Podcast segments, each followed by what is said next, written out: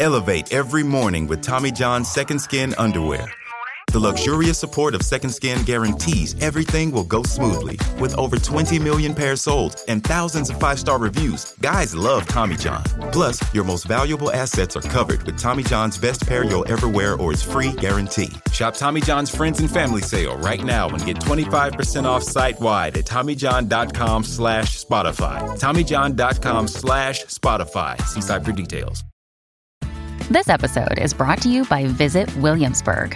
In Williamsburg, Virginia, there's never too much of a good thing. Whether you're a foodie, a golfer, a history buff, a shopaholic, an outdoor enthusiast, or a thrill seeker, you'll find what you came for here and more. So ask yourself, what is it you want? Discover Williamsburg and plan your trip at visitwilliamsburg.com. This episode is brought to you by Essentia.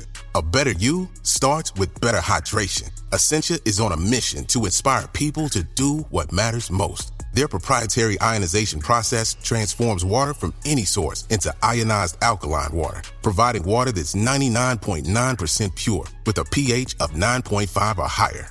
Essentia overachieving H2O, the number one ionized alkaline water. Shop now. Hi, it's Stephen Colbert, and I'm here to tell you about The Late Show Pod Show, which is the podcast of The Late Show with me, Stephen Colbert. And I'm here with my uh, producer of the podcast, Becca. Hi, Becca. Hi, Stephen. So, what do people get when they listen to The Late Show Pod Show? Let's, let's sell this thing. The extended moments, for sure, because we run out of time for broadcast, but we have plenty of time on the podcast. It's kind of like being a live audience member of the show because you get things that no one else hears. Listen to The Late Show Pod Show with Stephen Colbert wherever you get your podcasts.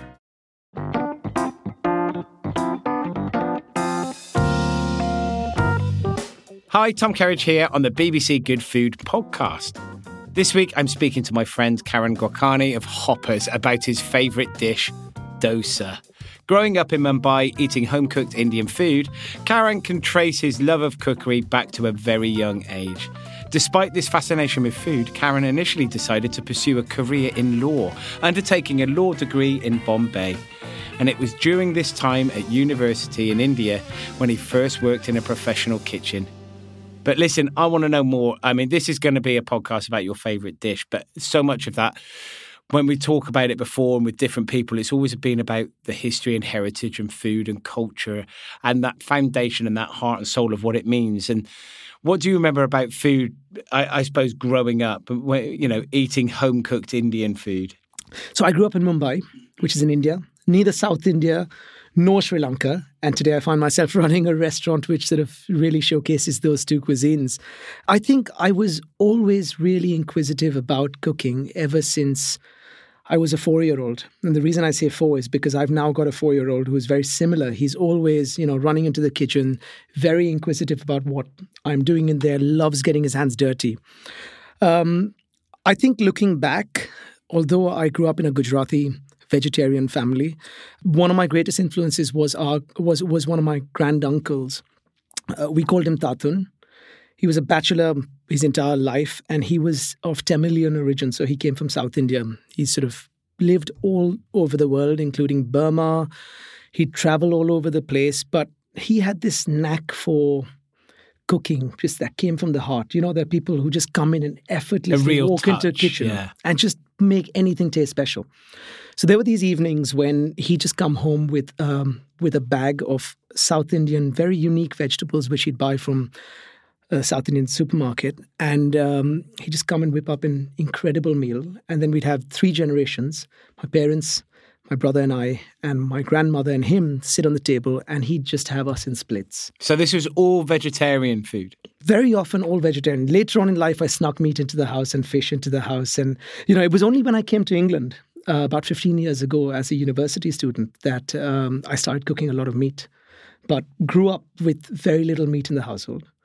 So uh, you say you came here from university. I mean, your first love of food is something that's obviously then developed from being within the family and as connection to, to, to I suppose, um, uh, the food of the area, but also being able to c- connect to each other as a big family and sitting down and eating. But then you, know your first career choice was going off and, and studying to be a lawyer. Absolutely. Uh, so my father's a doctor, and so is my brother now, and we always had this thing of look. Do a time tested profession, but in the end, you can do whatever you like. So at that stage, I just chose the easiest, as in not the easiest, but probably the most, the, the profession that gave me uh, the most flexibility later. So you know how it is in an Indian household growing up then in the 90s. It was you know, an engineer, architect, doctor, or lawyer. And I chose law. So I first studied law in Bombay for a few years and then eventually managed to get a, a place at the University of Cambridge. So went to Wolfson College and did a second degree there. At that point, it was very much look, I will do law, I will take it to its. Were you specializing in any particular area? At that stage, no, it was an undergraduate degree, but I did have um, areas that I was interested in. You know, the funny thing is, I would spend all my weekends in my dorm room, in, in our dorms, cooking in the kitchen. I'd make a complete mess by Monday morning, and the cleaner would come in and clean. But I would always have food for her, so she liked me quite a lot. Some of the other guys, we were a group of eight of us in that dorm room. I'd taken all their fridge space, so I'd negotiated with them and said, "Listen, you'll be fed well in the week if you give me your shelves in the fridge. There'd be I'd be cooking from morning to evening for a dinner party on a Saturday. And these guys would come in. Someone, there's this German guy who'd have his breakfast. Then he'd come in and have his lunch, go play football, and come and have, you know, cold cuts for dinner at about five o'clock in the evening. And he's like, You've been in the kitchen ever since I've had my breakfast. I was like, Yeah, I'm prepping for a dinner party. Um, but that's you know it was so fascinating when I came here. Was I that? saw- Did you think at that point you would go? Actually, this is what I want to do. What am I? What am I doing here at Cambridge studying law? I want to be a chef. It was a decent backup degree to have done, mm, right? Yeah, not bad. huh? Not bad. Yeah. but I think my my heart was always, you know, looking at looking at people like yourself, and and I just loved the industry. I was so passionate about food. I remember late, in later years when I worked in the city at a law firm, at one of the Magic Circle law firms, I managed to take holidays and managed to wriggle my way out of deals and and find weekends when I could go in and stage in in in some of the bigger Indian kitchens. And there were some chefs who welcomed me with open arms. I guess at that stage they thought this guy's a lawyer. There's very little threat. Just let him come into my kitchen and and and stage and work with me. They were great. Um, I chop onions with with with line level chefs on the weekends just to see what it felt like. Because again, I was fairly risk averse. I was like, I don't want to throw my career up with this dream of just going in there, opening a, a restaurant, and not knowing what it takes to run one. So, what was the point then? What was the tipping point? The thing that suddenly made you go, actually, I've got the degree in law. I, I can do, but what I want to do is actually be a restaurateur and a chef and operate in this world of hospitality. I think the way the law degree worked was um, you get into university, you reach a culmination, and you then have the next step where, okay, let me get a training contract. You then get a training contract, and then you're in this firm and you say, okay, let me find the right department. You get into the department, you're like, okay, let me qualify and let me work on the best deals. And I think when I ticked all those boxes off, I realized that none of them gave me that satisfaction. And I met a lot of lawyers who weren't satisfied, but then the lifestyle kind of got them hooked to it. Whereas with me, money wasn't a criteria, nothing else was. And I had this burning desire to now, when I look back, feed people and cook. So it wasn't just cooking and getting into the kitchen to be a chef. And that's something I realized in those stages. That There was something deeper. it was an creativity. It was creating that whole experience. And today, when I look back, that's what I do at the restaurants. becoming a restaurateur. It wasn't guess so, just yeah. about cooking Yeah. and being self-focused about the food that you're developing. You already had the idea of a bigger picture. You were already because a lot of chefs, myself included, went into the kitchen. We were cooking as I'm a cook. I'm a chef. That's what I'm doing. I never envisaged ever owning a restaurant or owning a space or creating environments. I was just learning to cook, but you were already thinking of the bigger picture. How am I going to create this space? What am I going to do? How am I going to get to that point? So uh, you left you, you left university you left with you went to work in the city you were working as a lawyer how did you then jump into owning a restaurant what was what was the step was there somebody that helped you what was the who was the person that influenced and, and guided you along the way so the first so when i'd finally reached that stage where i said look i need to get out here and just explore the world of restaurants uh, you know you make it sound like i had that very clear vision then which i absolutely did not. You know there were so many different avenues to to someone in the restaurant world whether it's the marketing branding side or the cooking or, or the service. And at this stage yes in my head i was like i want to do food. I want to do something to do with restaurants. What do i do next? There was a great break i got in delhi in India with a with a fantastic restaurateur there. He's got the whole collection of different restaurants from fine dining to the more sort of casual fast food. My heart lay in that casual segment because I thought it's you know what, seeing scale for one is exciting, but at the same time, um, you know, I wanted to be egalitarian. I wanted to, to create something which invited people from all kinds of walks of life and gave them this amazing experience. So when I did that, I found very quickly that I was you know somehow or the other got tangled up in more of the commercial side of things, which was fun, uh, which taught me a lot. But then I looked back and I said, actually, I want to do the creative side and. Um, and I was dating my now wife, long distance. She's the S in the JKS restaurants. And at that stage, it was smaller. I spoke to my brother in law, the J, Jotin, um, and we got chatting. And he said, Look, the idea is to grow and to do more restaurants. Why don't you come back, join the family? If you, you know, once you guys are married, you need to decide where you're staying. I had lived in London for a long time then and was very happy to move back. So made the shift back at that stage, not knowing where I'm going to get involved knew that you know it's family business, so you need to make sure you have your boundaries. Yeah. Um, uh, which is the only sensible way of doing it. But they were so gracious. I got chatting to Karam, the K in the JKS, at my wedding with Sunaina. So we went, we got married in Kerala. We got chatting over some food as usual. And at that stage, he said, Look, you know, I've been wanting to do a Sri Lankan casual restaurant. I said, I've always wanted to do something South Indian. And casual has always been the segment where, you know, I tend to dine out at and I tend to be most excited about. So that's, I think, where the first I, you know, where the idea really took shape, at least in my head. Um, and then we got researching. We started chatting about a lot more. We traveled to Sri Lanka. And before we knew it, we had this tiny site on Frith Street, which was Koya earlier, a great restaurant. they are now next door to us. Um, we designed the site and I loved that whole process of designing it. I eventually found that I was spending a lot of my time front of house, something I never imagined before, but only then came to realize how important a role that, you know, the front of house and the the the service team plays. And lo and behold, you know, that was the beginning of Hoppers and the rest is history, really. But how much of that is influenced by your dishes understanding to cook learning from home how many of those home cooked recipes exist in hoppers because like you say hoppers is a sri lankan mm-hmm. and southern indian based kind of cuisine but is it are any of those dishes from from childhood memories make do they make an appearance so I think um, a lot of the dishes, at least the South Indian dishes on the menu, were are variations of what I grew up eating at home that were cooked by Tatun. Things like the dosa and the idli are two of you know my favorite dishes. These are dishes you grew up eating anywhere in India today, but particularly if you're in the South or in Mumbai. Uh, they've just become so popular that they are all day dishes. When I was growing up, you could only get it, especially if you were traveling down south uh, in India, you'd only get a dosa in the morning. It was breakfast food. But now it's so popular, you can get it anywhere in the country at any time of day or night. So the dosa, particularly, was a dish we grew up eating. But then there's the whole selection of Sri Lankan dishes on our menu, which I first got introduced to at university when I stayed with a group of my Sri Lankan friends. Um, they're parents would often come and cook for us in London. And I was fascinated at how similar yet different this cuisine was to food that I'd grown up eating. That then encouraged me to go to Sri Lanka on holiday.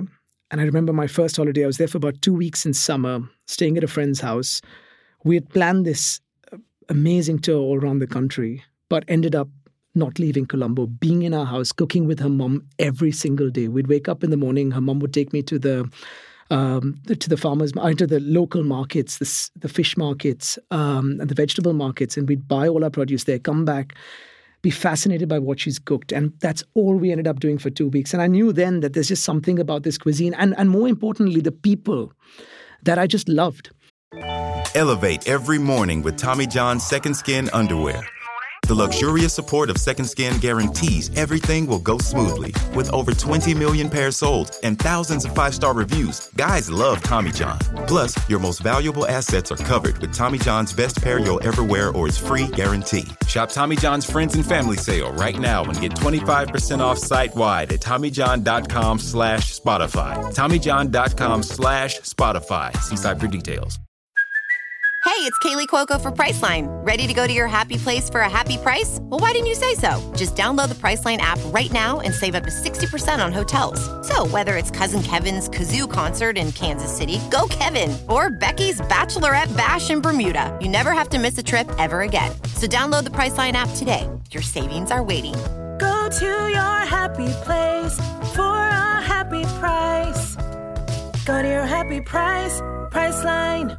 Mom deserves the best, and there's no better place to shop for Mother's Day than Whole Foods Market. They're your destination for unbeatable savings, from premium gifts to show-stopping flowers and irresistible desserts. Start by saving 33% with Prime on all body care and candles. Then get a 15-stem bunch of tulips for just $9.99 each with Prime. Round out Mom's menu with festive rosé, irresistible berry chantilly cake, and more special treats. Come celebrate Mother's Day at Whole Foods Market. So that culture that you're talking about there, that heartfelt home um, uh, style dishes, but there's much more to it that, that runs deeper than just a dish is cooked at home. The the sense of going to the market, the, the from the beginning, the connection to suppliers, the the connection to the people that you're talking to. There's all those human elements that come across.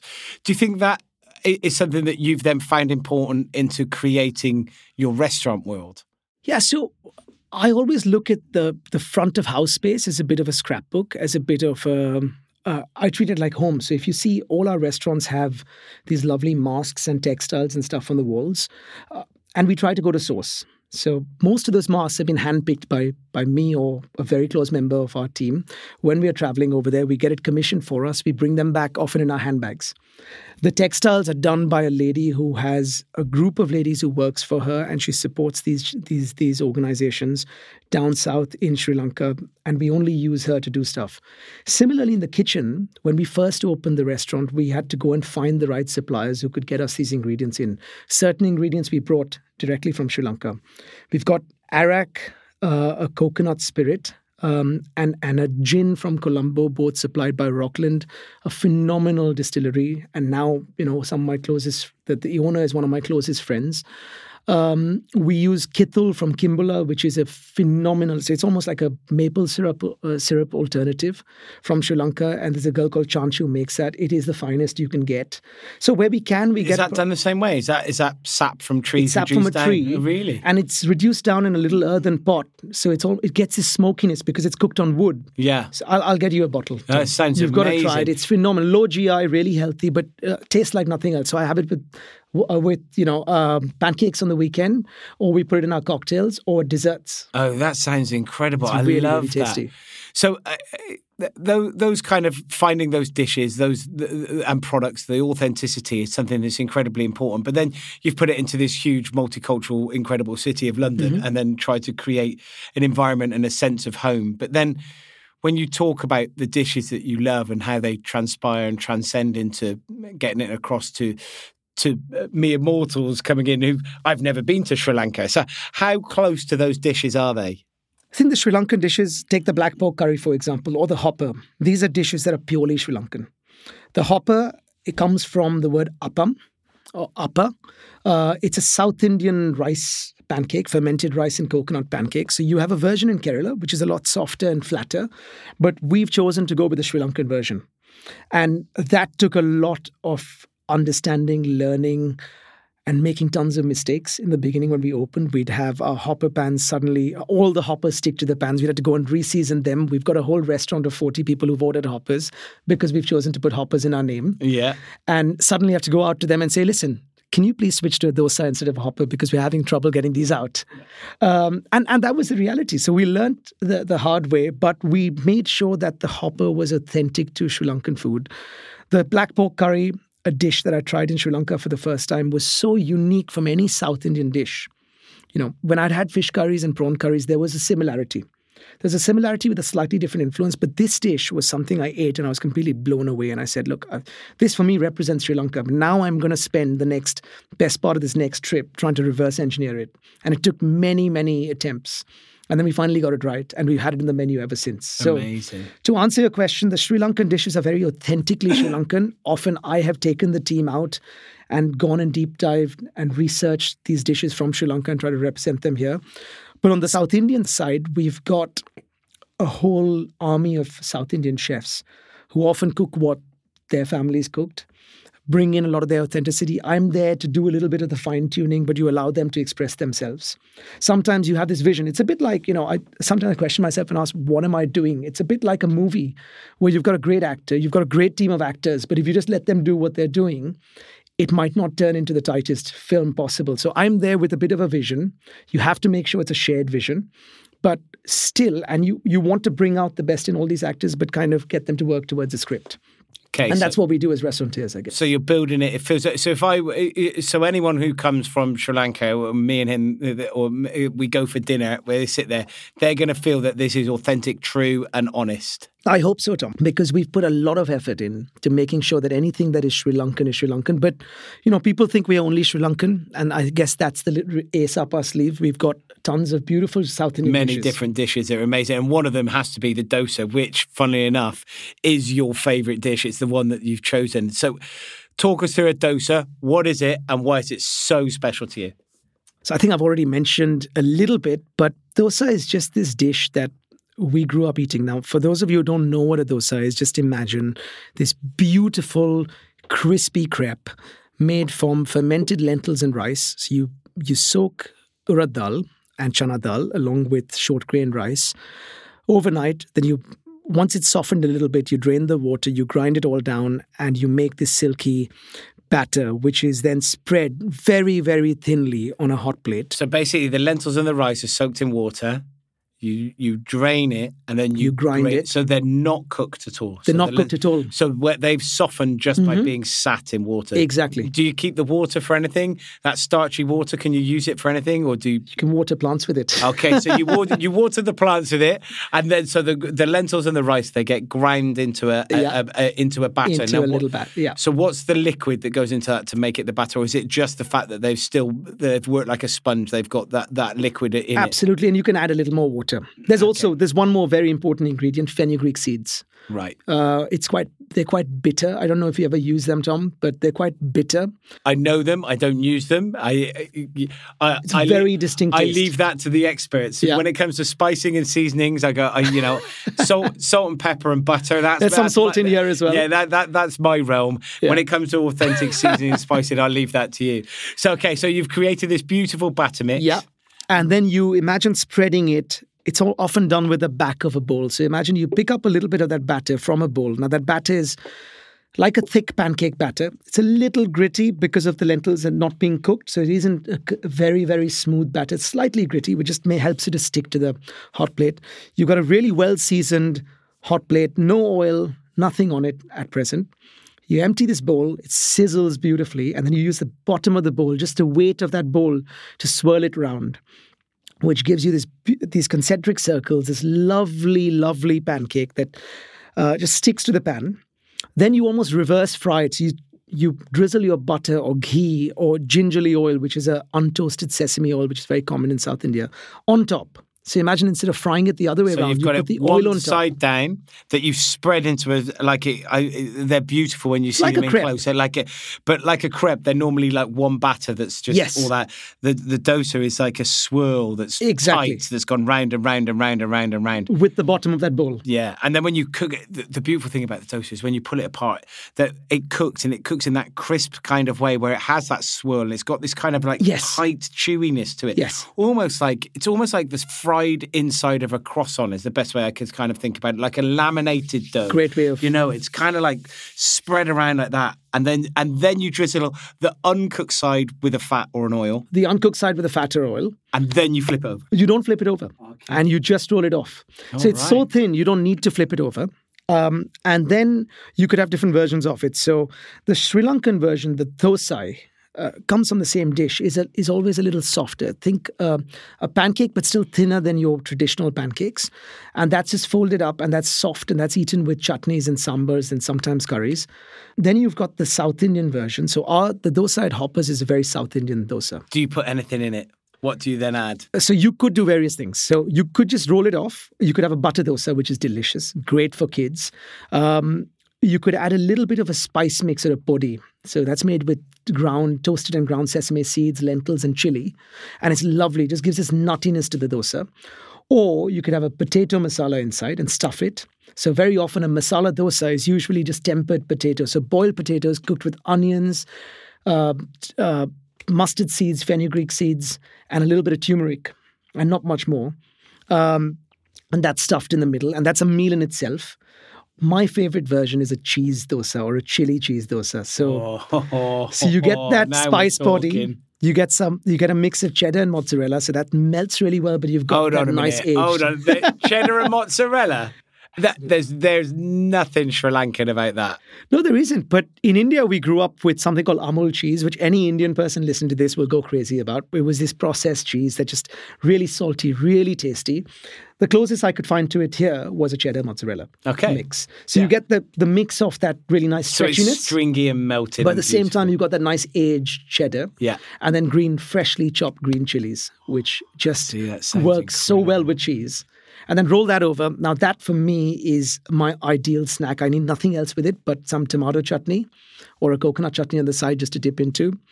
I don't think I've ever been able to walk past the dosa griddle in the restaurant and not ask for a little one of those. That dish that you talk about there, you, you said the history, and everybody would know back in India the cheese that was used. Is that something when you first had a dosa? Is that did it, did it bring back all of those memories? So growing up, Uh, dosa came from South India, Tamil Nadu, and then you have a version in Kerala as well, but, but predominantly Tamil Nadu, where you know people have heard of Chennai. Chennai is the capital city of that state, and you'd get tons of dosa there. You get in Karnataka and Bangalore. And those regions. And I remember as a child, every Sunday, and most houses, even now, Sunday brunch is usually idli dosa.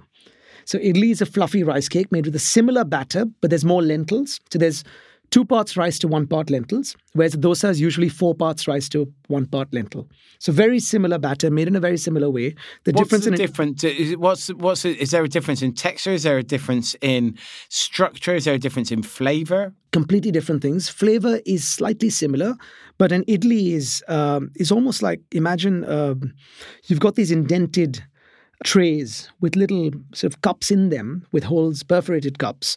You then put a little bit of this batter, thicker batter, in them, and you'd steam them. So they're like steamed rice cakes, like the texture of crumpets. Okay, yeah, You know, uh, lovely. quite st- stodgy, but still quite airy. They should just break apart and melt in your mouth. And they're lovely, really soft and lovely. And then again, those you dip those into sambar or into chutneys. Uh, So, but typically they're just eaten as breakfast food or brunch food on the weekend. So you'd have steamed idlis, you'd have dosas, you'd have the masalas or masala on the side, so anyone can stick them into the dosa. You'd have all these chutneys, and that would be lunch. Even now, when I go back to Bombay, very often on a Sunday, you just do that. But the Sunday version lunch. Sunday brunch Okay. with the family. But the version you'd have at home would often be very different from the restaurant version. And you'd go to a restaurant, and the way they'd be able to pull off the golden, crispy dosas, I guess because of the commercial hot plates, the way they make their batters was always quite different. So even though you ate that on Sundays for lunch, there'd always be this novelty about going to a South Indian restaurant and eating a good dosa. because it was always uh, that skill set of a chef. It doesn't matter, does it? I mean, whether you're in India, whether in the UK, whether in France, Italy, Germany, Spain, like there, you there's home cooking, and then there's the way that the professionals do it.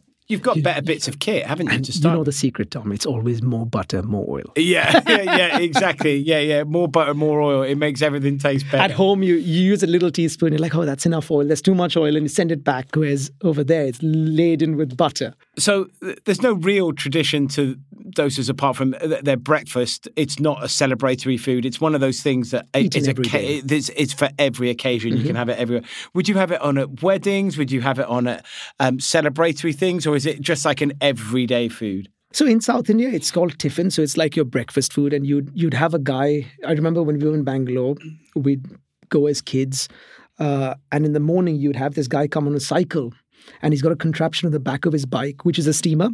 It works with charcoal, so he's got idlis freshly steaming in there, and he'll give it to you in a little banana leaf or a palm leaf. So he'll give you two idlis, chuck the chutney on top, put some sambar on top, and give it to you and cycle off. And it was incredible. That's so like it the best breakfast food. it van or the best ice cream van ever. Like On the back of a bike, right? Yeah, brilliant. Like imagine a coal-fired fryer at the back. Yeah, perfect. not not perfect. not great for health and safety, but No. um, what about leftovers? If you're making a load of dosas and you're doing, you know, you're doing it for a lot of people coming, you're not necessarily cooking them to order. You'll do 10, 20, however many people are coming. What happens if you've got any leftovers? Can you do anything with them? You could do idlis with them, but I find dosas, the dosa batter is slightly different from the idli batter. You could go idli batter to make a dosa, but the reverse doesn't always work as well. But the best thing to do is freeze it. So we've always got a tub or two of frozen dosa batter because, you know, you might wake up on a Sunday morning and realize, God, I want a dosa right now. And it happens very, very often. Or the kids will ask for it. And you just defrost quickly, it comes to temperature, quickly make a dosa. You'd have some chutney that's frozen too, or make a quick chutney. Or just have it on its own with, with cheese. Yeah. And that's where the chili cheese dosa came from. So it's not very authentic, but I guess growing up as kids, we just wanted dosa and there wasn't chutney ready. So we'd get the cook would just start grating Grated cheese, cheese, over. something done. Perfect. And what about misconceptions or myths surrounding dosas? What what what's is there anything that uh, people normally assume or associate with? Is there anything that's completely changes that? I think it's funny because sometimes, um, again, given our reputation as a Sri Lankan restaurant, we've had Sri Lankans come into the restaurant and say, this is not a thosai. But actually, they're slightly different things. So uh, it's not a misconception uh, strictly, but um, a thosai is, a slight, like I mentioned earlier, it's a slightly thicker, softer pancake, whereas dosas are crisper. And we go the South Indian route and we do the traditional South Indian style dosa. So often you've got to educate the, the you know uh, guests about that same way as a hopper is more Sri Lankan than the South Indian. It version. sounds like what you've got and what you've created is actually a, a culmination and a mix of everything that's authentic and real, but not necessarily in its authentic and real environment. So you've got the real dishes, you've got the real flavors, you've got the heart and the soul. But if people are expecting it to just be like one variation, it's not. It's an eclectic mix. It's a new mix. It's a London-based restaurant team of people that are creating fantastic food that's heartfelt, that's relatable to you. It's basically food we wanted to eat, Tom. Food you we want wanted to to eat in an environment we wanted to eat. We've done it up like we do up our home.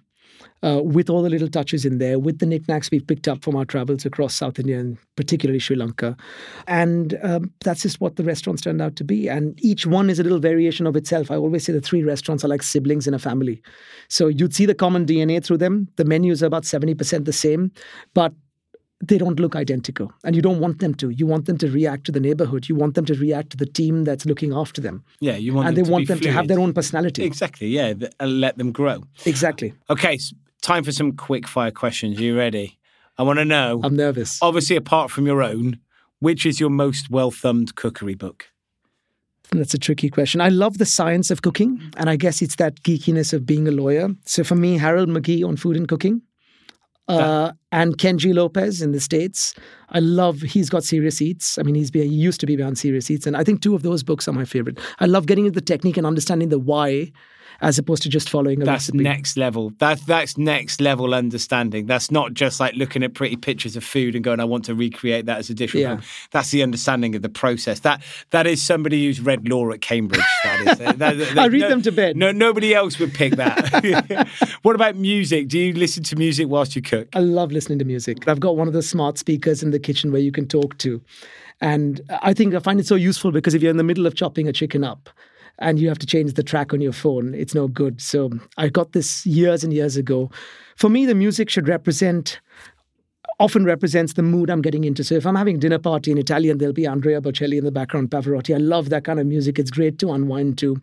Uh, if I'm doing Indian, very often there's the latest Bollywood tracks in there. My wife often comes and turns the volume down.